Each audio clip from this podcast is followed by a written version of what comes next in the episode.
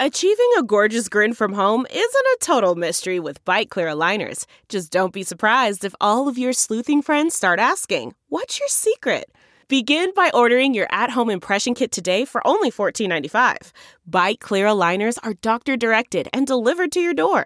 Treatment costs thousands less than braces. Plus, they offer flexible financing, accept eligible insurance, and you can pay with your HSA FSA. Get 80% off your impression kit when you use code WONDERY at Byte.com. That's B-Y-T-E dot com. Start your confidence journey today with Byte.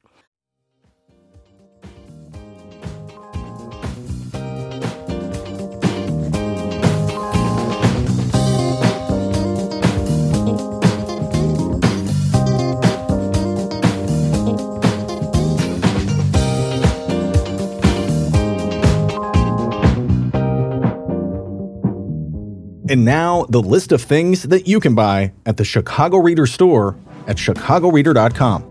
Things to wear like Chicago Reader hats, t shirts, bandanas, and face masks. Things for your daily life like the Chicago Reader camping mug, Chicago Reader tote bags, and a Chicago Reader reporter's notebook. Things for you to read like our Reader recipes, the Chicago Reader 420 Companion, our Chicago Reader Best of book series from journalists Maya Dukmasova, Mike Sula, Ben Joravsky, and Lior Galil, the Chicago Reader coloring book, and the Chicago Reader Stay Home puzzle. Find the Chicago Reader store at chicagoreader.com and show your support for the nation's first free weekly newspaper since 1971.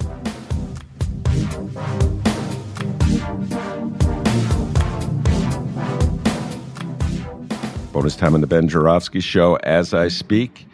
It's Thursday, May 27th, 1971. That's a joke, ladies and gentlemen. It is actually 2021, but everybody knows I've been talking about this show forever. I've been planning this show forever. I've been thinking about this show forever. And so, without further ado, I'm going to bring on the legendary Chicago reporter, reporter. Well, he's not really from the reporter anymore, but I got the reporter on my mind. Mick Dumke. Mick, are you ready to do this? Let's do it, man. We've been we've been doing this show offline for like years. So now the difference is that Nate is joining us and we're recording it. That's the only difference. So, all right, let me set it up. Mick Dumke uh, is much younger than me. So I was actually alive in the year 1971. I was already a teenager. Uh, and I was an avid listener of AM radio. So I was listening to the music in 1971 in real time. Mick Dumke's a pretty extraordinary guy that uh, he is he looked back and listened to music that came before him. And so by the time I met Mick, which was in the O's, uh, he had already assembled in his mind a list of his favorite songs from of all time. And he had come to the conclusion that the greatest year for records was 1971. And folks, I have to tell you, I never thought about it in those terms until I met Mick and we started talking about it. I go, well, why 1971 as opposed to any other year? And I have since come to the conclusion that I disagree with the premise of this very show. I believe the greatest year for music was 1973. But who cares? Most people agree with Mick. And now that we're in the 50th year anniversary from the 1971, there are all kinds of articles coming out, specials, documentaries about the great year 1971 for music. And I'm like, you stole this from Mick Dumke. Mick, you should get yourself a good lawyer and sue these little bastards because they stole your idea. That's right. If only we'd done this show like uh, before this year, then uh, you know our stamp would be all over. Instead, we've just been talking about it. Although I will say, Ben, it's out there because I had somebody tweet at me the other day. Someone else in the Twitter world, whatever, had written something about 1971 and great music in 1971. And someone I don't even know except through Twitter. Like, I don't even know this person's real name. All I know is his Twitter handle. Tweeted at me, Mickey D, 1971. So you're right. There's at least a, a small band of uh, like three or four people who know that I keep talking about 1971. Yeah. and have been for a while. Well, one more time. Apple, who came out with their little documentary that they're so happy with. Mick Dumke was so far ahead of you. Just saying, all right? So at least give him a credit or a shout out or something. All right, enough. That's right. Um, so anyway, I got so inspired by 1971, and so this that I'm going to do a whole series, ladies and gentlemen. This is just the first. I'm going to do 1971 in politics, 1971 in sports, uh, and uh, 1971 in uh, movies. Already, I got Sergio Mims. He's coming on next week. We're going to do 1971 in um, movies. Ali Frazier Fight One will probably be an entire segment of itself. I've already booked boxing guests for that. So I'm really into this. 1971. It's not even my favorite year, but um, I'm really into it, Mick. So, all right. Uh, since it's your idea, Mick, um, we're going to do a 10, a top 10 countdown. Uh, interspersed, I'm going to read the top three lists that we've gathered from various people uh, in our little universe, uh, including my wife and uh, my bowling uh, captain, the captain of my bowling team. Stacy Davis Gates has weighed in. Uh, Dr. D, Dennis, the producer of uh, the regular Ben Joravsky Show podcast, has weighed in. He already announced his top three on today's live show. So we have a bunch of other people who are weighing in with their uh, top three. Mick and I are going to do top 10 records. Uh, so everybody who's listening, get your paper out, get your pencil out, because let's pretend it's 1971. So you don't have a computer to keep track of this. Write these down, then run, don't walk uh, to your nearest record store and buy the LP. Let's pretend like it really is 1971. If that doesn't work, go to Spotify and check out these uh, great records from 1971. And we'll start with Mick Dumke and number 10. My 10th favorite from the year. Now, first of all, this is not a qualification, it's an explanation. But these are just my favorite 10 records from the year currently, first of all, it can change because you get into certain things at different times. So the, the list is always shifting. But it's also, I'm not playing critic here. These are not what I think are the 10 greatest necessarily, although I think in most cases they are. But these are just my favorite 10. So I just wanted to explain that That said, uh, my 10th favorite currently from the year 1971 is Pearl by Janis Joplin which I believe was released um, soon after she died, actually. So it was her her last album and by far her greatest album. Now, why do you have this on the list? I've always loved Janis. I love her uh, way she's saying the, the passion she's saying with. Um, you know, she's a white woman from Texas. She studied uh, her blues. And on this album, she got into country. I mean, the greatest track uh, on the album, and the greatest track by Janis Joplin is "Me and Bobby McGee," written by Kris Kristofferson. And uh, to me, the album warrants listening to just for that song alone. But there's a ton of other good stuff on there too. It's just a great album. Some of the songs she wrote, others uh, are covers. Um, but it's just uh, it's just full on Janis. That mix of rock, blues, uh, you know, white girl's soul and touches a country. It's a great record. Well, I got to say that Janis Janis Joplin uh, is one of those performers that does not, for me, this is me speaking, uh, does not stand the test of time. And I, and and Mick, you and I, I may have mentioned this before. There's many groups like this. I uh, really listen to them in the uh, at the moment, uh, and then as time goes on, I like them less and less until now. Some of them I just can't stand the sound. Like I would say, um, uh, I always get in trouble for this, but Graham Nash. If I I cannot stand the sound of Graham Nash's voice anymore, I will not. I just Crosby, Stills, and Nash. Forget it. I just can't stand. It. I hear if I hear Ju- Suite Judy Blue Eyes one more time, take that radio. So, but Janis Jackson, uh, Janis Jackson, man, I got Chicago politics in my mind. Uh, Janis Joplin uh, is in that category, but I'm with you on uh, man, me and Bobby McGee, when I hear that song and that opening line, you know, Bobby flag the diesel down in the pouring rain, I just like that's great poetry. It's great, and and I'll agree with you on one one extent. I mean, when I was uh, younger and heard less music, I probably liked her and this album even more than I do now. In some ways, it's still on my list because I feel a certain loyalty to how much I loved Janis when I was like a teenager. Um, and uh, I can remember like driving around, you know, the town I grew up in with my friend. We're driving down to the beach. We turn on, put on Janis on the tape deck and jam that stuff. Um, but for instance, one of my favorite songs in the album is uh, "Cry Baby." Her cover, it's great. But then I heard an earlier version of it by this um, fairly obscure soul singer named uh, Garnet Mimms, and it's better. It's better than Janis's version. It came out several years earlier. So, you know, I acknowledge the fact that Janis uh, studied and in some ways copied from her predecessors like Big Mama Thornton and, uh, and and other blues singers. But I do think this album shows her really coming into her own, and that's why I still stand by it. All right, I will. Uh, I'll, I'll allow you that uh, since it's your list. All right, my I got to start my uh, number, my list with uh, sort of a confession. Uh, some of these uh, selections on my list will uh, make me the subject of much ridicule and mockery uh, from my friends of the really cool and hip persuasion. I have a few of those. I can't help it, Mick. I am who I am. uh, and so I want to say that my list differs from Mick because uh, I have like two lists. Uh, one is the list now, which I will recite, but there's also the real list, which is the one I would have created back in 1971.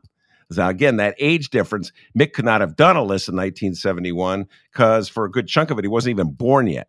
Uh, and uh, I, on the other hand, was listening. So, uh, a moment of uh, confession: I would definitely have had the Carpenters on that list. They had a great album that year, but they're not. They have not stood the test of time, much like Janis uh, Joplin. The Carpenters are not at all like Janis Joplin. You can argue that neither has stood the test of time, but say the Carpenters are much like Janis Joplin. Eh, no, I, I, would totally disagree. There are two. There are two songs from the Carpenters album, 1971, that are still outstanding. When they come on the radio, I crank it up. Uh, Rainy Days and Mondays and Superstar. Uh, I will now restrain myself from singing Superstar. Uh, Nick is like, thank God. Uh, by the way, we can't play any bits of it. We had our attorney Nate uh, look into this, and he said the cost of making drops, Mick, would have been astronomical and would have probably opened us up to lawsuits, uh, which would have been great for publicity, but probably not good for the reader that uh, sponsors us. All right, number 10. Chicago 3. Yes, Chicago 3. I was a huge fan of Chicago back in the day. no one will admit that they they like Chicago. Okay, all right. Uh, but I loved them back in the day, and I still love them. There's three songs on this record, Mick, that I love to death. One of them is a song called "Low Down." Whenever it comes on the radio, crank it up, low down. I'm not going to sing it. Uh, and then there's a song that's an instrumental, uh, "Happy Because I'm Going Home." I cannot convey how much I love that song. Millennials go out and check it out. There's a cover version of it by a guy named Charles Earland, which is even better than the Chicago version. In fact, Charles Earland did a cover version of Lowdown, which is even better than uh, Chicago's version. So you're saying, well, Ben, why don't you have Charles Earland on your list as opposed to Chicago? To which I say, that's an excellent question, millennials. Thank you for paying attention. And the answer is, Mick Dumke, that those albums by Charles Earland came out in a different year, which just goes to show you how arbitrary this whole thing is. But Charles Earland, like me, okay, this is the only thing Charles Earland and I have in common. He's a great jazz musician, plays the uh, organ. The only thing we have in common is that we were listening to Chicago back in 1971, and we liked it so much. I sang it, uh, and he turned it into uh, some great songs. So, Chicago 3, in my opinion, belongs on the list, if only because I wore out the grooves back in 1971. All right, Mick, what's your number nine? Well, again, Ben, it's your list, and I'm not a huge Chicago fan, but uh, I, I, you know, appreciate that you love what you love, and you're still listening to or or admitting that you uh, turn up Chicago and the Carpenters. Everybody, this is the only person I've ever heard who turns up the Carpenters. They are the definition of soft rock, and Ben turns that stuff up when he hears it.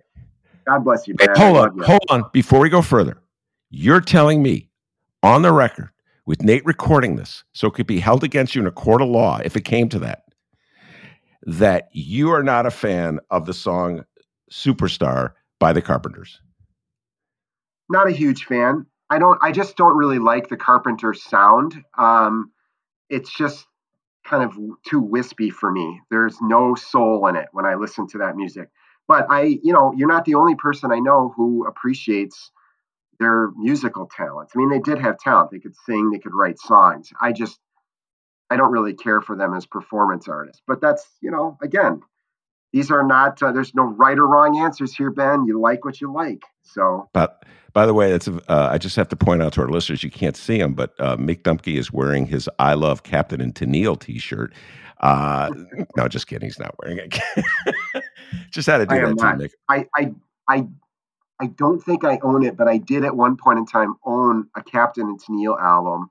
I'm not sure if they made more than one album, but it was the one that had "Love Will Keep Us Together" on it, and um, I wisely purged that from my collection during a move uh, many years ago. So anyway, cannot stand that on. song.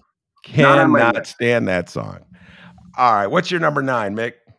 Number nine is one that is probably less familiar to um, a lot of your listeners, but uh, people who are really uh, record collectors or, or music heads might recognize it. It's an album called Like a Ship Without a Sail by Pastor T.L. Barrett and the Youth for Christ Choir. Um, this was a, uh, as it sounds like, a local minister and a local uh, choral group in Chicago who cut an album, this album in 1971. It is just incredible. It's a, it's a gospel record, but it's just this album, the way it was recorded is just infused with um, soul and a little bit of funk. And it's an amazing headphones album. I believe it's been sampled repeatedly by um, different hip hop artists. Uh, but I would encourage anyone, if you're looking for something new, to go check this out. Um, uh, we're probably not supposed to actually recommend Spotify anymore, Ben, because they don't pay their artists squat. Uh, but you can find this uh, music out there. And if you like it, I would encourage you to actually purchase a copy and uh, pay the surviving artist or the record company that has uh, reissued this record to make sure that it's not lost to history. Like a Ship Without a Sail by Pastor T.L. Barrett and the Youth for Christ Choir. All right. By the way, I should point out I have my Spotify rule. I don't know if I ever shared this with you, Mick, before. this is the Ben Joravsky Spotify rule. I completely agree, agree, with you wholeheartedly that they rip off their artists.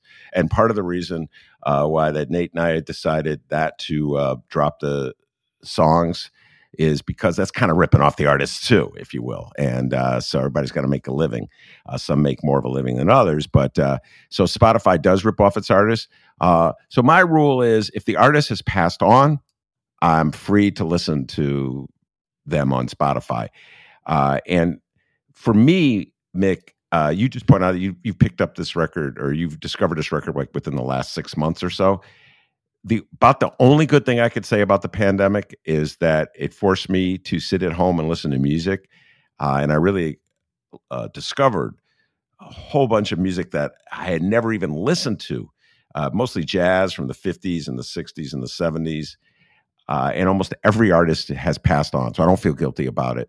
And I kept these people. Uh, by the way, jazz artists, I kept them out of my list because I just thought, you know, and wouldn't be really truthful to where I was in 1971. I wasn't listening to who am I kidding? Who am I, David Remnick or something, making stuff up as I go along about myself. So no, I uh I hear you, Mick. It's it's really good that you continually expand your horizons, listen to new stuff, and maybe a year from now your list will be completely different. All right, my number nine would have probably been a lot closer to number one uh, back in uh, 1971. May have been number uh, my second favorite album in 1971, and that would be "Imagine" by John Lennon. I'm a huge Beatle fan, uh, Mick or Romana. When she comes on the show, we talk about this. Romana's a big Beatle fan as well. Uh, Romana Hussein, a regular on the Ben Joravsky show, and Mick Dumke's wife. Uh, and um, my favorite Beatle by far is John Lennon. And Imagine, uh, I just love that song. Imagine uh, the Utopian song. Make it got got banned by some uh, radio stations in 2001 after 9/11 because what we were so uh, war hungry after 9/11 they couldn't listen to a song that articulated the need for peace and understanding. Uh, so uh, that uh, every time I get choked, I'm getting choked up just thinking about John Lennon, and I still can't believe someone killed John Lennon. There's another person we'll talk about who was killed, shot, gunned down. That's on our both of our lists. And I just uh, every now and then, Mick, I'll just going through my course of my day. I'll think about John Lennon, how funny he was, how dark he was, how sharp and bitter he was, but also how like naively uh, idealistic he was, and that's all embedded in uh, Imagine. And it also has a song, "Jealous Guy," which I would argue Donny Hathaway's version is the better version of "Jealous Guy." Um, I could argue that we could do a whole show on that, which is the better version of "Jealous Guy." but Imagine, uh, I love you, John Lennon. A little shout out to John Lennon. That's my number nine album. You have any thoughts on Imagine, Mick? I like that album. I uh, also love the Beatles um, as a group and their solo work. Uh, it's funny. I actually the last couple years have been listening to a lot of like a lot of solo Beatles more than the Beatles albums as a group. Um, and um, I do like Imagine. It's not my favorite Lennon album, and uh, I have to admit that John is not my favorite um, Beatle performer. I uh, I'm in the camp Ben that thinks that uh, Paul has gotten a bad rap through the years, and uh, in part because in part because he lasted and kept making albums. And um, but I, you know, it's been fun to see Paul have kind of a critical comeback over uh, in recent times. It's been a real reevaluation of Paul's work. So my favorite, it's not in my top ten, but I sent you actually a, a full top twenty-five list because I went kind of crazy with this, and uh, you probably noticed in my um, second 15, as it were, um, uh, Paul and Linda McCartney's Ram uh, was on my list. I love that album. And um, I know that uh, uh, Lennon Imagine is usually rated higher than Ram, and I'm pretty sure you hold that same assessment, Ben, but I, I stand by Ram. And I also stand by, to the, your point about the arbitrary cutoff uh, of just making this calendar year 1971. In November 1970, perhaps the the greatest Beatles solo album of them all was released. All Things Must Pass by George Harrison was released uh, just a couple months before 1971. So, a little shout out to George for that one. Yeah, a little shout out to George. By the way, before uh, I give, uh, we move on to number eight. I just want to read Dennis's. Uh, Dennis is, of course, the producer of uh, the Ben Joravsky Show, uh, Tuesday through Friday. Uh, he has Black Sabbath on this list.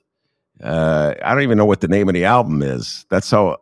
I don't know anything about Black Sabbath, folks. I'm just gonna be honest with you. It's, I, it's Master of Reality, Ben. That was in my top 25 too. So uh, yeah, yeah. You and Dennis you, think alike. You're not a big hard rock fan, but I'm. Uh, I guess I'm with Dennis on that one. Yeah, no, I'm not a bit hard. You could take big out of that sentence. I'm not a hard rock fan at all. But uh, Uh, but he loves it. And then he was the one who pointed out to me, that's the one with the Ozzy Osbourne. And I go, oh, yeah, it's Sharon Osbourne's husband. Uh, and then he. Uh, and there, Come on, there were guys. a lot of them with Ozzy Osbourne, okay? He was their lead singer for uh, their all their their gold. I wouldn't call them golden years because we're talking about Black Sabbath. But yeah, there, there, there's no gold anywhere near that group except for in their bank accounts.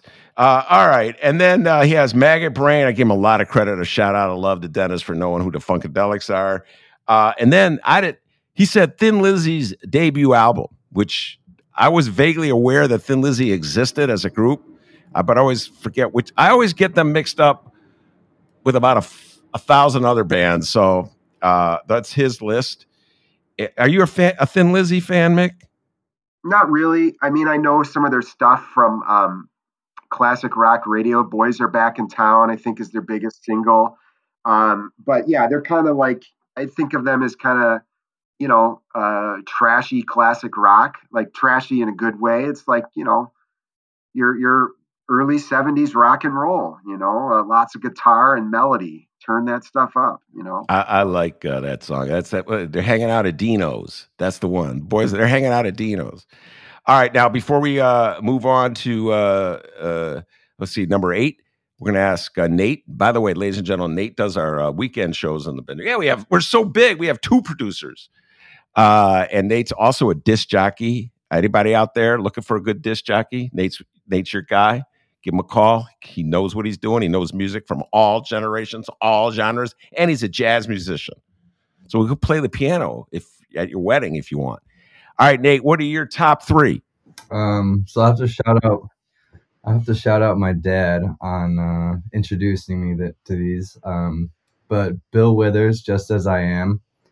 Um, number two will have to be Gets Next to You, Al Green, and then um, Roots by Curtis Mayfield. All right. Well, this uh, his dad, who I know from way back when uh, in Little League baseball, uh, we were coaches. Uh, believe it or not, Mick, I knew Nate when he was like eight playing Little League baseball. Can you believe that? He's a good third baseman, by the way. You know what, Ben? Uh, You've been around a while. You were a uh, teenager listening to the Carpenters in 1971. So, yes, I do believe that you've known Nate since he was eight years old. I know, man. This guy, the guy was good. He could really go go to his left uh, uh very well, as I recall uh, politically and uh, on the baseball diamond. Uh, I share a couple of those records, but I don't want to give too much away uh, with Nate. So uh, shout out to Nate's dad. Man taught kids something beyond uh, playing third base. All right, Mick, what's your number? What's your number eight? yeah, quickly. I also um, really like Nate's top three as well, and and two of the three are on my extended list. one of them I'll talk about it again in a minute. And the only one that's not on my list is the Al Green album. Um, you know, I just like some of the Al Green albums that came out in successive years a little bit more, but that's not taken away from that one. So, right with you, Nate. Good, good call, man.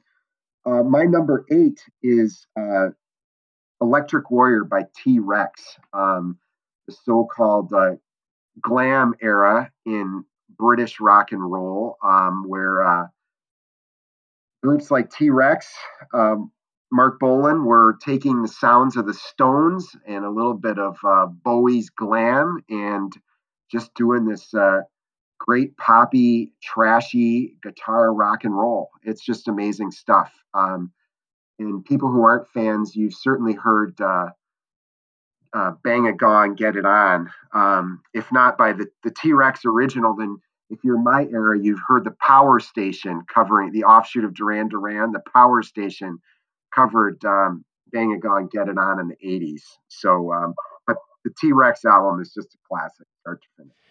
Well, you know, we're not going to agree on everything. Uh, T Rex was one of those groups. This is just me talking, okay? T Rex was one of those groups in 1971 that I would. There were two stations in Chicago. I'll give you guys a little school. Two uh, AM uh, pop rock stations in Chicago and one AM soul station in Chicago. So uh, WVON, WLS, WCFL. So I would like switch from one to the other if I didn't like the song. Never was a T Rex fan, but I I could I know that song. Bang a gong, get on, or something like G G G. Yeah. Uh, so, so Mick, I got to tell you, it wasn't anywhere close to making my top. Whatever.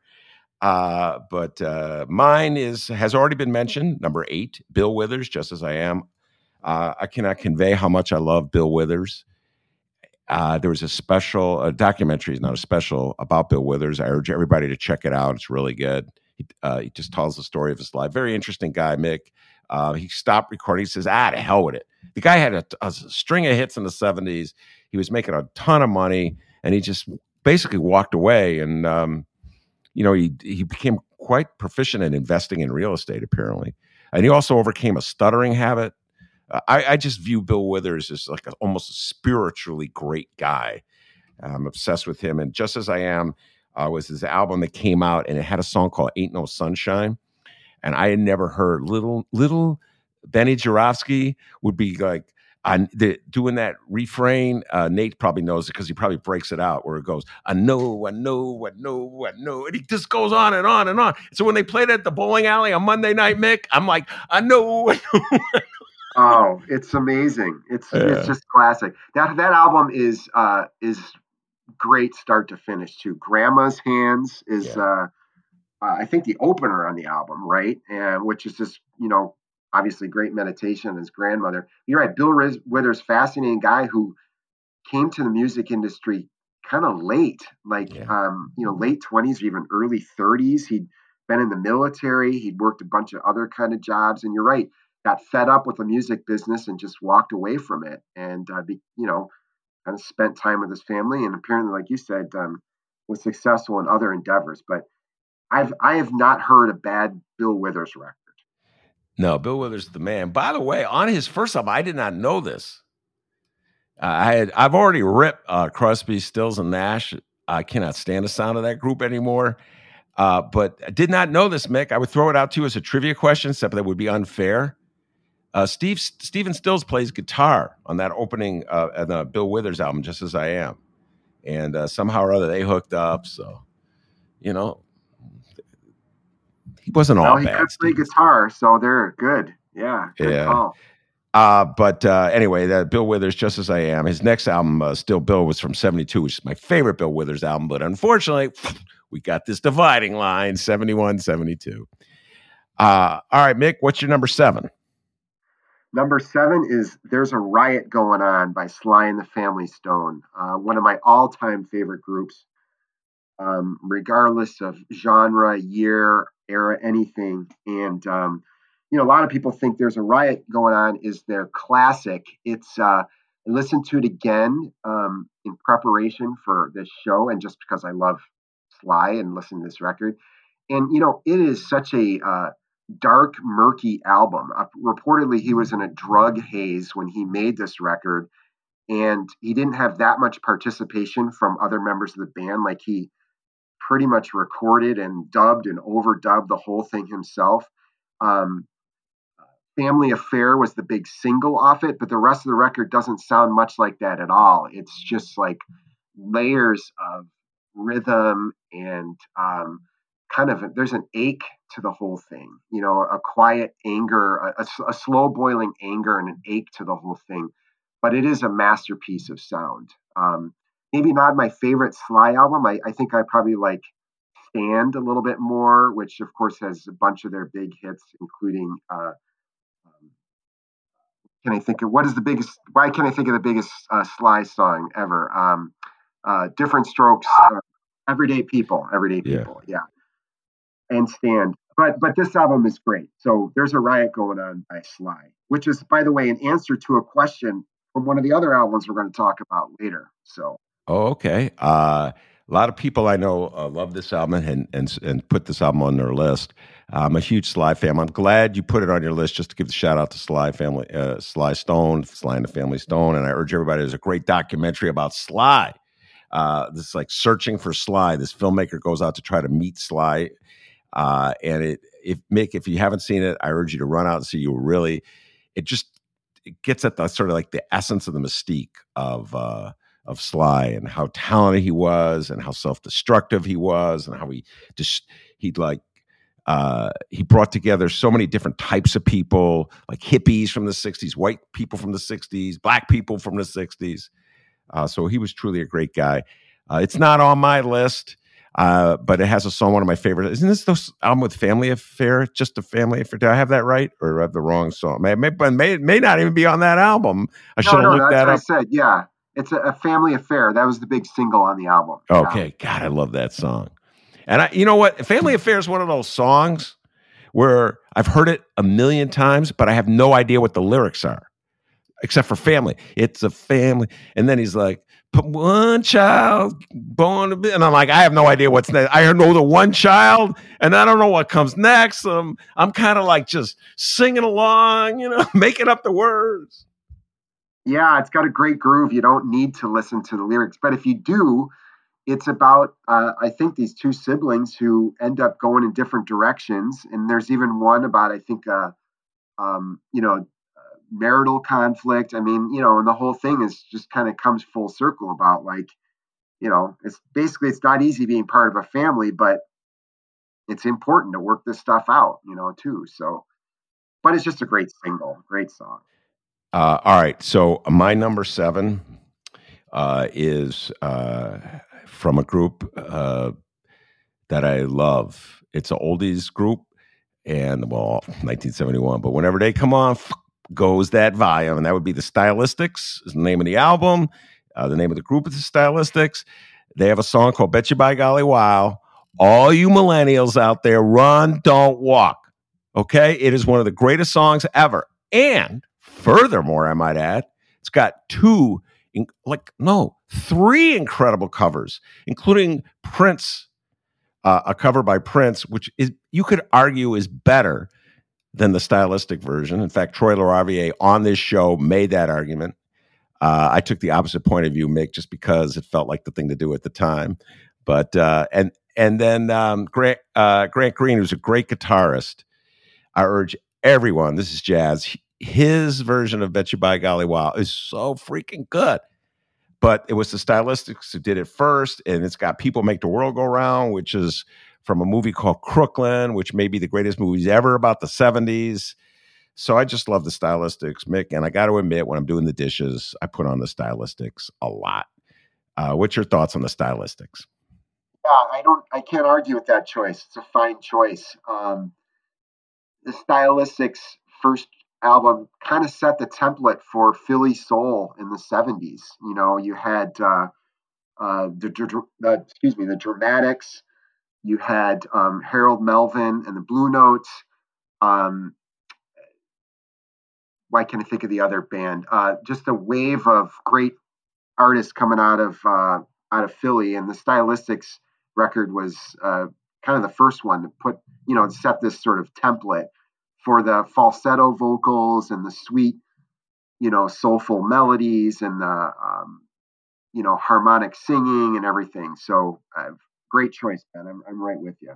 Yeah, I love the stylistics very much. In fact, this just got me fired up. I think you may be thinking of the O'Jays, uh, the other great that came out of yeah, uh, out of Philly. Uh, all right, I want to um, give a, a list that uh, Stacy Davis Gates was so kind to share with us. Um, now she's uh, of the younger generation. She's even younger than Mick, uh, if such a thing is possible. And uh, but her her parents taught her well, and um, so her uh, top three are uh, in no particular order. She just sent them to me. What's Going On by Marvin Gaye. We're going to be talking a lot about that, ladies and gentlemen. Uh, Aretha Live at the Fillmore. We're going to be talking a lot about that one. Uh, and uh, the Isley Brothers giving it back. A couple people uh, recommended that one. Uh, that's the one. The Isley Brothers albums. I do a lot of covers including uh, a version of Lay Lady Lay, which, in my humble opinion, is better than Bob Dylan's. Yes, Bob Dylan fans, I said it. Uh, and so that is Stacy Davis Gates. That's her three. Mick, your thoughts on any of those albums? Like them all. I love them all. Um, and I agree that Isley's cover, to say it's a covers album doesn't really do it justice because they, the Isleys in classic fashion, pretty much reinvent all that song, all those uh, songs that they do.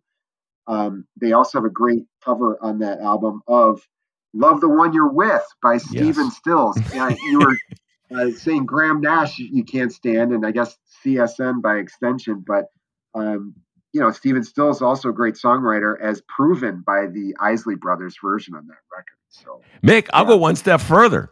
They do like this extended version on that album of the song Ohio, which is written by Graham yeah. Nash. Yeah. And it's like an ex- uh, I think it's like seven minutes. Don't quote me, ladies and gentlemen. It's long. And uh, so, yeah, it's you know, it's, it's, it's, haunting. It's haunting. Yeah. It's like, um, so yeah, they, they put their stamp on all those songs. It's really a fine album. So yeah. It's a lot of fun. Uh, and I've listened to it a lot. brought that up while doing the dishes. Uh, yeah, actually, two people that I asked brought that up. It's on two people's lists. Uh, it's uh, it's not just Stacy, another mother, the captain of my bowling team, and he'll be uh, we're going to his list uh, real soon. All right, Mick, number six. Number six is uh, one of the albums on Nate's top three, uh, Roots by Curtis Mayfield. Absolutely love Curtis.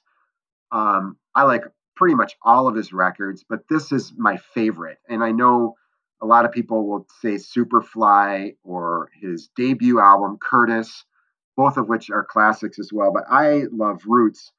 Um, I don't know that it had a big single on it, but to me, it's um, pretty much the height of like Curtis's psychedelic soul era. So there's sort of what you would think of as kind of traditional R&B stuff on there, but some of the production that um, he did on this record, it's just like a whole nother layer. It takes you to another place. My favorite song on the album is this uh, track called Underground where it feels like he's taking you to the underground. It's just it's just brilliant. And you know, the thing about Curtis is he did it all, right? I mean, he's like a master guitarist. The style of guitar that he played with like a little bit of almost Spanish inflection in his guitar playing was very influential. Um, of course, he was a great singer. Um, he had his own record label. This came out on Curtom Records, and he produced it. So he created like a soundscape in addition to all of the the songs that he wrote. So um, Nate I'm glad you brought it up because that is one of my all time favorites. Yeah, I got to give Nate a lot of credit for even knowing the damn album. But uh, I'm a huge Curtis Mayfield fan, uh, as you are, Mick. The guy's a genius. He's from Chicago. Uh, he's from Cabrini Green. Uh, he, I don't know, I don't believe the city of Chicago has honored him at all, except for maybe with one of those honorary street signs somewhere. Uh, I don't even know if they've done that. So shame on Chicago for not honoring the great Curtis Mayfield more. Uh, and uh, this is not one of my favorite Curtis Mayfield's albums, and that says more about me than the album because uh, I'm more into the melodies and melodic stuff. And and you're right, Mick. This is psychedelic, and it goes places that little well, how 14 year old Benny Joravsky was just not ready to go back in 1971. Um, but uh, come on, Chicago. Let's. I think Mick Dumke. He's he's more of the uh, straight up investigative journalist, doesn't put his opinions in his pieces. But I think Mick will agree with me that Chicago has got to do a better job of honoring Curtis Mayfield than it's done. Isn't that right, Mick? They should do something. Yeah. I mean, a better job. Anything would be better than what's going on now. I agree. He's one of the giants. Rock and roll. Remember, Rock and Roll Hall of Fame is a giant of uh, of pop music, and um, I agree should do. Chicago is so freaking clueless. Uh, th- this is not. I mean, I'm going to refrain here because Mick knows where I'm just going to like. We're all set to rip Chicago, the city, not the band, and uh, they're just so clueless about everything in the city of Chicago, and they destroy their legacy. They destroy their neighborhoods. They kick people out of the city. You know, uh, always trying to quote unquote beautify the city. Don't appreciate what's in the city. Sorry, Mick. I didn't mean to go on that tangent. Uh, number six, Al Green, next to you. And um, man, this is not the greatest Al Green album, but uh, it's got one of my favorite songs of all time, which is uh, "Next to You," and that people may know that as a Temptation song. Uh, but Al Green does, I don't know, is it the cover? I guess the Temptations did it first, Mick, right? Yeah, that's about right. I think they had the number one hit with it in the 60s. The way Al Green does it is so good. I listened to this song, Mick, mm, conservative eh, once a week, and the guitar solo in that song is so good. Uh, I sing it. I'm going to refrain from singing it right now. I just urge everybody uh, to uh, check out if you haven't already. Uh, Next to You by uh, Al Green, and um, I just also want to say, oh, Tired of Being Alone is on that album, which was a huge hit. Everybody knows that song. The guitarist for Al Green was a guy named Teenie Hodges, uh, and a Small World. I never met Teenie Hodges. I didn't know Teenie Hodges. But his one, I think his second wife, uh, Marsh, is a friend of mine. So how about that, Mick?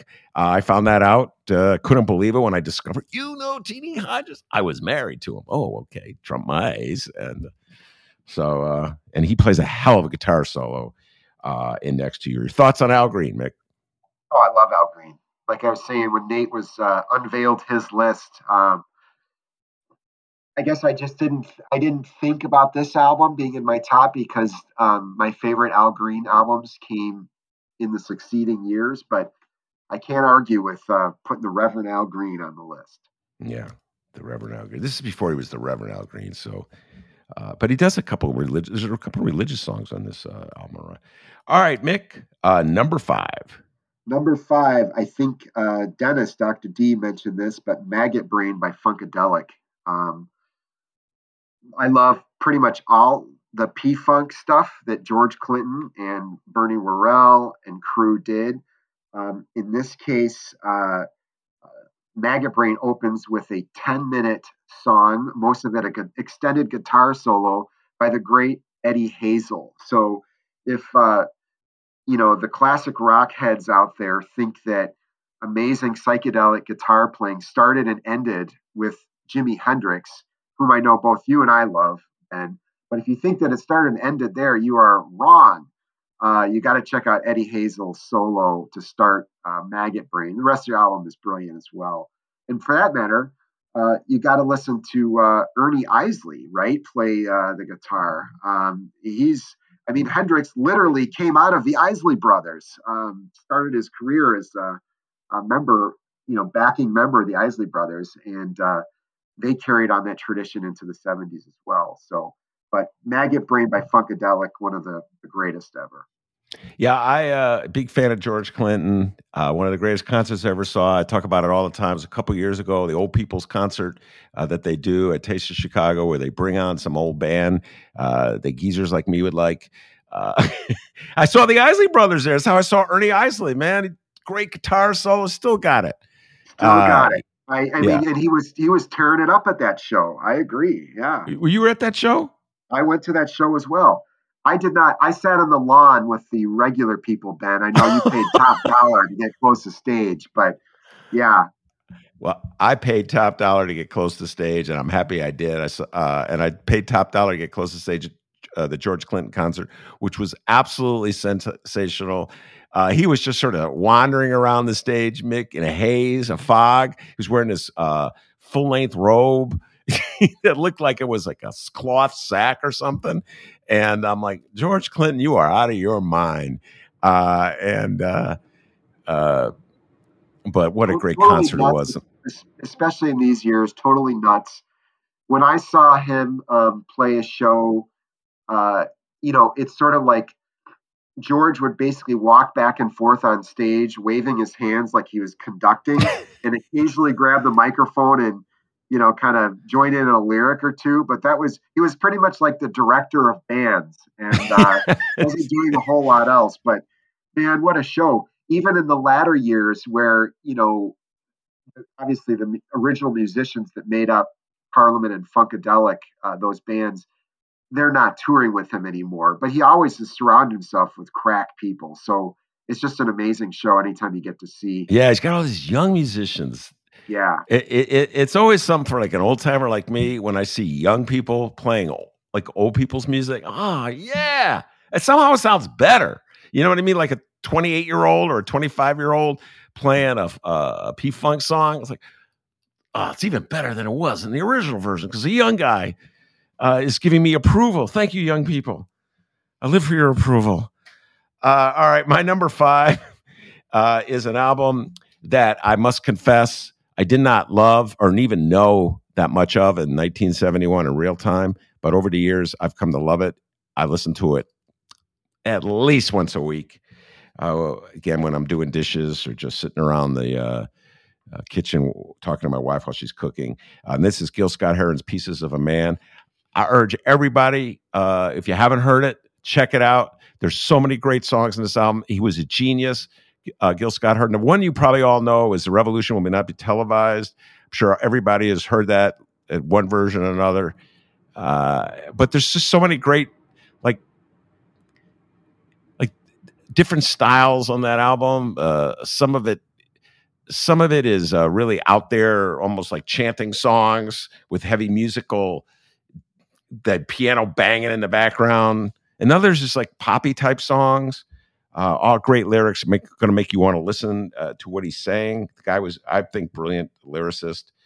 Uh, and uh, his back- backup band included Bernard Purdie, uh, one of the great drummers of all time, was playing drums, and of course his longtime uh, p- piano player Brian Jackson, uh who probably wrote the um, the music to all these songs. So I just can't. Mick, it's hard to explain why how much I love this song, but there, there's just some there's just an honesty to Gil Scott Heron. He was like putting it out there on all of his songs, and of course he he essentially killed himself through drugs. He never really kicked the habit of heroin, et cetera, and so forth. And so he was very vulnerable. He exposed him, uh, his inner feelings a lot. He was unafraid to do that. Got a lot of love and respect for Gil Scott Heron. And Pieces of a Man, I think, is his finest album. Your thoughts, Nick? Yeah, it's a great record. Um, I like Gil Scott Heron too. I don't probably know this album as well as you do, um, but uh, I've always liked Gil Scott Heron. He had, um, and it's just you know he's sort of a force with the way he delivers it. What I was going to say is that he it's almost like an early rap album. you know, because a lot of it is is like spoken word um, with this kind of driving, jazzy, funky uh, backing music. And um, there are moments where he sings, but a lot of it is, you know, him kind of just delivering the message. And uh, it's really great stuff. Very influential. Yeah, and um, there is it Mick's right. It, it's got uh, some of the songs really don't have a melody, but there's a lot of melodic songs on as well. So it's a great mix. I'm just going to weigh in with uh, Cap, my uh, uh, the captain of my bowling team, and truly one of the most knowledgeable men I know when it comes to to jazz in particular. Uh, he he's always sending me uh, great rec- uh, recommendations. His top three, Mick, are the Isley Brothers, "Giving It Back," BB King at the Cook County Jail, and we'll be talking about this one in a little while. Aretha Franklin live at the Fillmore West. Those are three great albums, Mick. They are three great albums, and uh, I'll uh, won't comment. We already talked about couple of them, and I know you're going to talk about Aretha coming up, but I'll just mention the BB King record, which I also listened to before the show, and just I love that album. Um, it's totally worth checking out. Hopefully, everybody out here loves BB King as it is, and he does a searing set of some of his best numbers, including "The Thrill Is Gone." But it's really worth listening to to uh, hear like the opening introductions because it was recorded live at the jail, and so you hear uh, the audience is of course people who were locked up at the time, and like they they introduce the warden of the jail. And they introduce the sheriff or give a shout out to the sheriff for allowing the concert to ha- happen and you hear all the people in the audience boo. then of course they get excited when the music kicks in. But it's just like it's a great album for the music, and then I also enjoy kind of the political backdrop um, as well. So good, good choice. All right, here we go. Let's see if Mick Dumke can pull this off for ten trivia points. Who is the warden of that jail? Back then, when that album was I, I don't. I won't remember. I don't. I don't remember. Yeah, it was the sheriff at the time, I believe right? Or did they have a separate warden back? Then? They had a separate warden. Yeah, you're right. Because I just said that because they they did the separate introductions. Yeah. yeah. Uh, all right, for ten. Uh, Nate, uh, who was the warden of the jail back in nineteen? Nate's like, man. Winston Moore, ladies and gentlemen, Winston, Winston Moore, Moore yeah, right. who was later a CHA a board appointee, uh, and uh, was also little known fact. The stuff I know, I can't believe I know stuff like this. Mick it's a cry for help. He was the uncle he of Tiger Woods. Yes, people don't know that. Um, no kidding. yeah, really weird stuff. I know. Uh, all right, where are we? We're at uh, we're at number number four. Mick, what's your number four? My number four is uh, let me just reconsult my list to make sure I'm not getting off course. Uh, Journey in Satchidananda by Alice Coltrane. So you said you uh, excluded jazz from yours. Um, I had a couple jazz in my extended list. This one, and then in my second ten, I have uh, "Tribute to Jack Johnson" by Miles Davis, which is just an incredible funk rock jazz record. But Alice Coltrane is on another plane. Um, it's probably my favorite jazz album of all time, and uh, Alice, of course, was by this point in time the widow of John Coltrane. And uh, this album, she plays harp and piano and is backed by Pharoah Sanders on saxophone, as well as some uh, Indian musicians. So it's a it's kind of a mix of um, jazz. Uh, there's a soulful blues influence, of course, and then classical Indian music. So you you hear the tambura, which is uh, an instrument that makes the kind of drone-like sound that you would associate with, let's say, if you've people have heard uh, Ravi Shankar or um, you know somebody making like sitar-driven uh, sounds. So it's just a very spiritual album. I listen to this a lot when I'm kind of chilling out, or um, sometimes I like to put on my headphones and kind of fall asleep listening to this because you just you kind of float off into the ether. It's just an absolutely beautiful record. So uh, my number four is uh, one Mick that I think is on your extended list. Aretha Franklin live at the Fillmore West. This got me through uh, the pandemic. It's funny, Stacy Davis Gates as well said the same thing. It's a live album. It's uh, she's backed by a sensational band, uh, and um, again, Bernard uh, Purdie is uh, playing the drums, and Billy Preston's on organ. Mick there's just just not a bad song on this. Well, maybe her rendition of Eleanor Rigby I could live without, uh, but she's a, this is another thing. Like she does cover versions, so she does "Love the One You're With." It's like yeah. so much better than the real version, the original versions. Uh, like there's a song by Bread, which is a group that's even more uh, white bread than the Carpenters, if such a thing is possible. So I don't even like Bread. Mick let's just get that one out there. I never it, Bread was a little too boring even for me uh, back in the uh, late '60s, early '70s.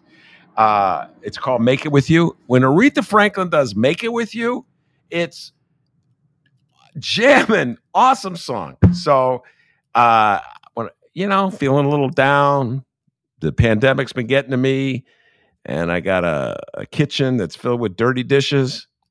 I put this album on Mick, and it just uh, gets me through. So great album, love it. Aretha Franklin, I always uh, I miss Aretha so much. She's definitely one of my three favorite performers of all time. So anyway, live at the Fillmore West. Yeah, go ahead. Yeah, sorry to interrupt. But yeah, she's I, I had to jump in because she's one of my favorites of all time too. Um, I really like this album. It's not my favorite, even my favorite live album by Aretha. The only critique I would have of it is that um, I wanted to hear more of Aretha's songs on this record. Um, by this point in time, she'd made a series of just classic albums, um, including songs that she had written, that her sister had written, uh, covers that she had made into her own. And as you point out, even the ones she covers by like Bread on this record, she does remake. But um, I just the song selection isn't my favorite on the album, even though it's still it's still classic Aretha. And for those who are fans and want to explore the canon, uh, just a few months later, she released what many, including myself, think is another one of her high points, which was uh, live album "Amazing Grace," which she recorded at a church in Los Angeles. It's a gospel record and um, just a, a, a classic. So uh, those who get hooked on Ben's recommendation of Live at Fillmore West, uh, you should move on to Amazing Grace, which came out in early 1972.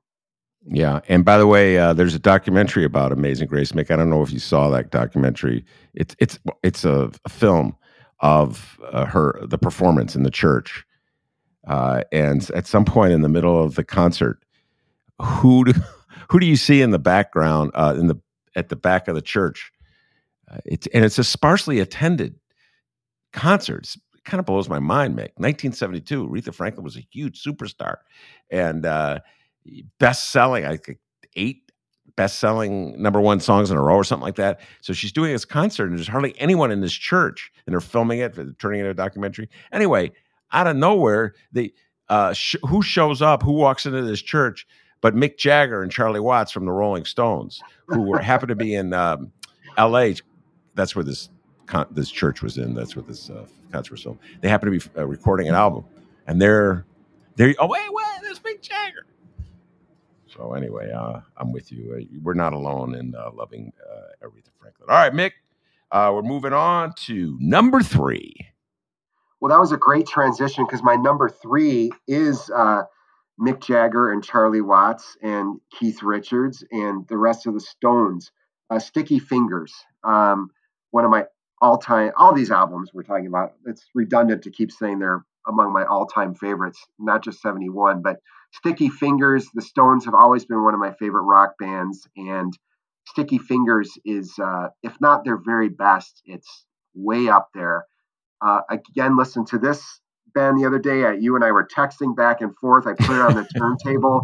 And even though I've listened to this album so many times, it just still sounded so fresh and so good and it's that mix of uh, the blues, you know, sl- the the Stones' uh, sleazy rock and roll, their their take on the blues, and then they um, had quite a few country sounds on this album too. Uh, Wild Horses being the you know prime example of that. So it's just start to finish. It's uh, it's an incredible album. Not not a weak moment on it.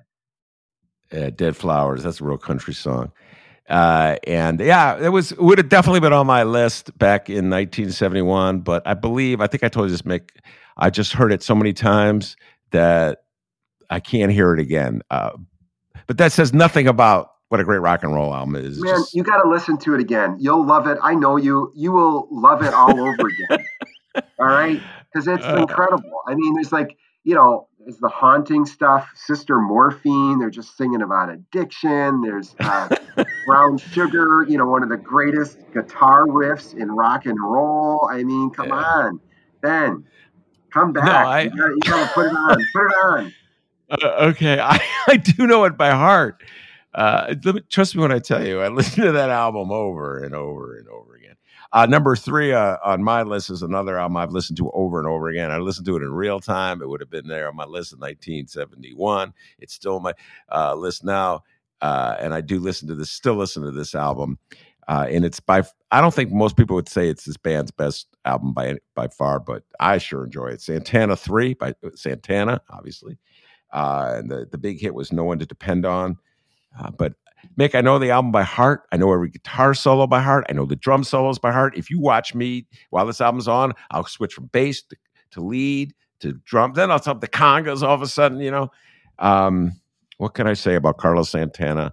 I uh, it's uh, my wife and I. That's the one thing like we had in common from the get go in terms of music. We both love Santana. We've seen him a lot in concert. The great uh, Carlos Santana. Carlos Santana 3. I Mick, I don't know if you know this album, uh, but uh, it's like I said, it's not one of his more popular one. Abraxas, which came out right before it, uh, was uh, is probably his best known.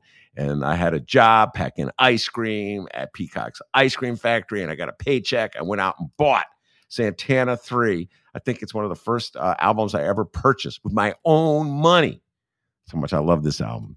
So Santana 3. I love that you were standing by Santana, Ben. Um, I, uh, I, you know, I like Santana. I've, I've never been a huge Santana fan. I'm not going to lie to you. I think I have. I think, but I'm actually not sure um, that I have Santana three because I've got several of their records, and I, when I'm in the mood and I put it on every time, I'm like, why don't I listen to Santana more? So I totally get what you're saying. One little piece of trivia about Santana three, I believe that was the first album featuring teenage guitarist Neal Schon as a member of the band. Neal Schon, of course, who went on to form Journey after that, uh, which was uh, one of my favorite bands, I'm not going to lie, uh, through junior high school and into my early teenage years. And so while I've never seen uh, Santana live, I did see Journey in the original incarnation uh, back in the 80s. And uh, Journey has recently, the, the current version of Journey featuring Neal Schon, still on lead guitar, uh, I believe is playing Lollapalooza this summer. So Yes. talk about uh, an oldies act that um, trying to appeal to, uh, I guess, both young and uh, older demographic. Uh, Journey still on the circuit, so there's uh, the connection that between Lollapalooza and uh, Santana Three, Ben. Well, I, I have a confession to make since we're making confessions. Uh, I cannot stand Journey, and uh, I know it was. It was. I'm just looking this up so I get the names right. Uh, Gregg Rolie, uh, who was also in, in Santana band, uh, in that in the original Santana band. I think he was one of the guys who formed Journey. Mick, I don't know what it is about Journey. I don't like Journey. I got mildly annoyed when they came back in 2005 when my beloved White Sox won the World Series and old boy was singing the uh, the song somehow or other. Or was it the Cubs that Journey came back? One of the Oh, no, it was World it was the White Sox. Don't was the White Sox. Yeah, Yeah. Um, I'm like, come on, why are we listening to this song? It wasn't good in the real time. And uh, so I They're from- just they're uh, from San Francisco too. They're not even from Chicago. They always had Uh, yeah. Steve Perry singing that song, and it's like, dude, you're from the Bay Area. You're not Yeah. from Chicago. But yeah, you should have had a Chicago song. If you're gonna, th- Yeah, th- you should have had a Chicago or a Curtis Mayfield song. Okay, you know, you should have had a Curtis Mayfield. That's that's my point about this city of Chicago. They keep on, trash. keep, they- it, keep on keeping on. That would have been the the right song. uh, Absolutely. anyway, yeah. this city will screw everything up. Oh, let's go to San Francisco for our band. No, what the hell are you going to Journey for? Damn. Um. Anyway, I went on a tangent. I forgot where we were. All right, let's move it on. We're down to the top two. Uh, number two, two, two. Mick Dumke. Showing my uh, my classic rock roots here again. Uh, come on, Led Zeppelin 4. It's got to be on. Are you kidding me? Starts out with Hey Hey Mama uh, with uh, Black Dog. Got Stairway to Heaven. Finishes with the Battle of Evermore with uh, Robert Plant calling out in his distinctive uh, wail. I'm going to Chicago. Um, man, what an album! Just uh, start to finish, incredible, highly influential album. Um, you know, of course, rooted in the blues like Led Zeppelin. I, I don't need to talk about this album. Everybody knows Led Zeppelin 4. I, I still love it, even though it's overplayed. Talk about overplayed, but I still love this record. All right, so uh, confession time. We already confessed it's not really into hard rock of any kind, but I do uh, like certain Led Zeppelin songs when they come on the radio. I'll crank it up. Oh yeah, man! And uh, so this is one of those albums. I didn't discover this album until 1973. So I thought it was a 73 album. Like, oops, behind the times once again. Uh, but uh, it's got Stairway to Heaven on it. And uh, so I'm a little embarrassed to admit this, Mick. About uh, I listened to Stairway to Heaven so many times, I literally know every part of that song. Every like when the drum does that little drum thing, and just when the drums come in, uh, where they, they go from the acoustic to the like, it's a little embarrassing how much I know Stairway to Heaven. I've heard it so many times. It's like I cannot listen. It's it's in the category of uh, Sticky Finger. I cannot hear this song again. But every now and then, when it comes on, Mick, I listen and I like go back in time. 1973 opening song, and you're just like you're drawn in again. You think you're sick of it, and then when it kicks into higher gear, when Jimmy Page takes over. It's like a slow moving ballad, you know. And then at a certain point in time, Jimmy Page kicks in and just unleashes the guitar. And it's just like, oh, you, it's the one that everybody plays air guitar, air drums. To, yes. You know? Uh, well, I, I do that on a lot of different songs, but yes, everybody does it. And what's really funny to watch is a, a, a, a male baby boomer when certain songs come on. It's really funny to watch a male baby boomer when uh, Stairway to Heaven comes on, or that song by uh, Lynyrd Skynyrd, Freebird. When a Freebird comes on and uh, a male baby boomer, they know the song, they know every lick. Uh, but uh, anyway, uh, by the way, uh, Rummana uh, very kindly, gently weighed in. Rummana Hussain, she had, I, it was my fault. I hadn't reached out to her early enough uh, to get her list. And so I texted her, I go, uh, Mick and I need your three favorite songs. And then she wrote, You texted his wife. Ha ha. She thought I was texting you. anyway, uh, her, uh, she goes, I'm editing, so she's really busy.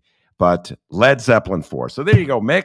Uh, remember, I said my wife and I, uh, you know, we knew we, we had something going because we both like Santana. Well, there you go you and uh, Rummana share a love for Led Zeppelin. Um, R- Rummana has seen. I mean, it wasn't the original incarnation of Led Zeppelin, of course, because they still they broke up when we were kids. But she saw um, Page and Plant when they were touring.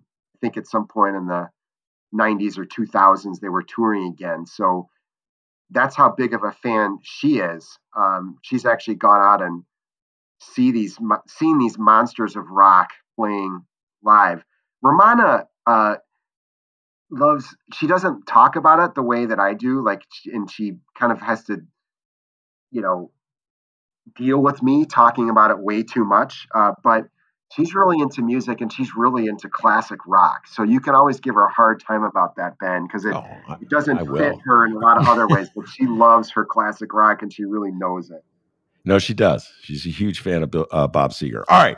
Uh, and uh, number two on my list is the closest I come to loving hard rock. And even though this group is not hard rock, but this would be the Allman Brothers live at the Fillmore. Uh, and 1971 album, Duane Allman, Gregg Allman, Berry Oakley. Uh, love the Allman Brothers, Dickey Betts. And this is one, Mick, I've listened to this so many times. I know every guitar riff uh, Stormy Monday and uh, Memory Elizabeth Reed. Or, or, you know what? Uh, and this is an album that my wife has gotten into over the years. I think uh, she loves this album too. Uh, so I still listen to it. Uh, Mick, it's one of the few rock albums I still listen to it. and uh, Whip and Post, which is like 20 minutes long. It's it's like rock and roll masturbation. Anyway, I do love uh, my Brothers live at the Fillmore. I cannot lie. I cannot rewrite history. I love this record. Mick Dumke, your thoughts? I'm not a huge Allman Brothers fan for no good reason, uh, but it's uh, when I there's certain moments when it's like I hear them, they come on, and I'm just like, yeah, I totally get it. I was at a friend's house um, about a year ago. We were uh, well, this was before the pandemic shut everything down, so a little more than a year ago. But we were getting ready to go see uh, Los Lobos play at Fitzgerald's in Berwyn, um, and I think I've told you about this before, Ben, but uh, couple friends and I are like fanatical about Los Lobos. We go see them every time they're in town. So we were getting ready to, to go. It's a long way of saying my my buddy had uh, the Allman Brothers on the stereo, and I was like, "Damn, this is good." You know, like when you get in that deep groove yeah. with the Allman Brothers, you're just like they kind of take you away. So I, I totally get it. Good call. All right, I can't help myself. I love it. By the way, so we get before we get to number one, uh, my wife's top three. Uh, Allman Brothers Live, Aretha Franklin Live, uh, and What's Going On, number one. And that's uh, my uh, wife Pam's list. And it's a perfect transition into number one without any question or doubt. Mick Dumke, take it away. Yeah, both of us, Ben. We might as well do this jointly. Uh, we both have what's going on, um, as do many others. Uh, we just you and I, one of the reasons we decided it was finally time after so much talking offline uh, about doing this show. One of the reasons we finally said it is truly the moment was because we were talking about just last week, we hit the 50th anniversary of the release of What's Going On. And so there were a, a lot of celebratory pieces and tributes paid to that album, and all of them totally well deserved. It's one of those records you, you talked about albums that you know so well and you just don't want to listen to anymore. This is like the opposite effect right? Every time you listen to what's going on it's like you hear another layer to it somehow. It just gets better and better and it's got everything in it. It's just um, you know obviously uh, marvin's incredible singing um, the songwriting he covers it's just like it's so topical then it's so topical now. He's singing about the environment he's singing about racial injustice he's you know when there's a line trigger happy policing. I mean it's just like it's political it's social it's about love um it's jazz it's soul it's r&b it's a little bit of rock and roll and the second side of this album, because I still listen mostly to vinyl when I can, you flip it over, and the second side hits a peak with um, Inner City Blues, Make Me Want to Holler. Just that song is just sublime. I could just listen to it over and over again. It's just transformative. It's an incredible listen, start to finish. I'm with you. I, there's really nothing I could add to what you said. That was a great riff. I'll just say a couple things. Um, I like this album in real time. I owned it in real time, listened to it over and over. And you're right, Mick. I listen to it once a month at least. Uh, get something new out of it all the time. Uh, I urge, well, I shouldn't urge everybody to do this, but I'm saying there was a moment in the uh, early 70s where I discovered the joys of uh, what they call cannabis. cannabis these days. We're not allowed to call it reefer or marijuana anymore, cannabis. Uh, and um, Mick, there are a few things in life more enjoyable or more pleasurable than uh, getting high and then listening to what's going on with headphones on. And the the little lyric lyrical play that Marvin Gaye does, it's like we. I had a friend. I'll just. I had a friend across the hall from me at this dormitory. He was really into hard rock. He loved hard rock. He loved Jimi Hendrix. He didn't know anything about Marvin Gaye. And so I go, man, put the headphones on. And where Marvin Gaye goes, do bit, bit, bit, bit, bit, bit, bit. He's like, oh my God, man. anyway, uh, so there's that. Uh, but I'll just I'll close with this, Mick. I'll get back on my soapbox. I've been on my soapbox but now and then, doing my best to resist. The theme of what's going on is as relevant, if not more relevant today, uh, than it was in 1971 in the middle of the war in Vietnam. War is not the answer. And everybody says they love what's going on, and it's at the top of everybody's list, but no one practices the themes of what's going on. I just see war, violence, shootings, police beatings, everything he talks about, black people killing black people, war throughout the world, Mick, everything he's talking about in what's going on is still going on. And it's just, it, it, it makes the album more prophetic, more powerful, more real. Uh, the fact that this beautiful message, this really heartfelt, sincere message that Marvin Gaye is conveying through music, the genius of his his command of melody is just people love the sound, but they're not practicing the message, if you follow what I'm saying, Mick. So that kind of makes it sad in a way for me. Your thoughts on all this? Yeah, well, I don't know. I mean, how much of a correlation is there between people who are huge fans of what's going on and those who are ordering military strikes around the world? I don't know. But your point is well made that um, the the message of the album, uh, the things that bothered him at that time, are still so relevant now. Absolutely. And in addition to the list that you went through, um, you know, he sings about pollution in the waters and in the skies, and it's just the vision. It, it's almost like you're right. It's like a prophetic vision. It's like a very, um, it's almost a gospel album in its own way too. Um, but beyond that, I don't think people would revere it, you know, to the same degree if it just didn't sound so damn good. I mean, it is just layered. Nothing sounds like it. People have tried to make albums like that since.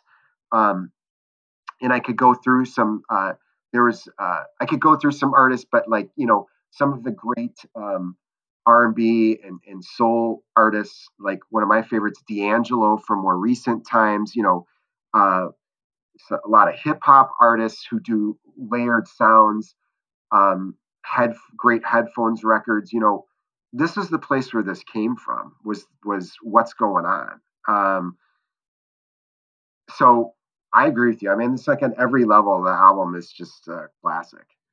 Yeah. So I know everybody knows it. And by the way, Mick, I'm going to have to respectfully disagree with you. I'll bet you pretty much every baby boomer in the Clinton administration uh, and in the George W. Bush administration, which were ordering bombings all over the world, uh, was a fan at least of uh, Marvin Gaye uh, at Motown. Whether they got into, uh, well, you know, it's pretty much widely considered one of his greatest. Whether they got uh, into um, this particular album, I, I, do not. What's going on, I do not know. But all right, Mick, we have filled up an, over an hour, I think. We could probably go another two hours. he very dutifully uh, put together his uh, his like second fifteen. Uh, so at some point, I'm going to drop all this uh, in a, in a column or a newsletter, so uh, people can hold us accountable and write in with their uh, top ten and top fifteen. So, Mick, I want to thank you for giving me the idea to do this in the first place. and Apple, if you're listening, come on, don't be cheap. Cut a check to Mick Dumke because it was his idea uh, long before you even came up with it. Okay. All right, Mick. And and I will I will turn around and spend it all on records. Yeah, if you do that. so go for it. All right. That's uh, the great Mick Dumke. I'm Ben Joravsky.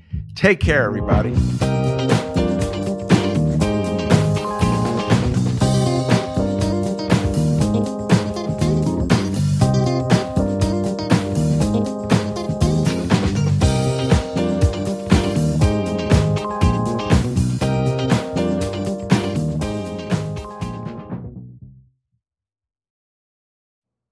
How to book flights and hotels. All you're missing is a tool to plan the travel experiences you'll have once you arrive. That's why you need Viator. Book guided tours, activities, excursions, and more in one place to make your trip truly unforgettable. Viator has over 300,000 travel experiences to choose from Everything from simple tours to extreme adventures and all the niche, interesting stuff in between. So you can plan something that everyone you're traveling with will enjoy. Real traveler reviews give the inside scoop from people who've already been on the experiences you're considering. So you can plan with confidence. Free cancellation helps you plan for the unexpected. And 24 7 customer support means you can travel worry free. Download the Viator app now and use code Viator10 for 10% off your first booking in the app. Find travel experiences for you. Do more with Viator.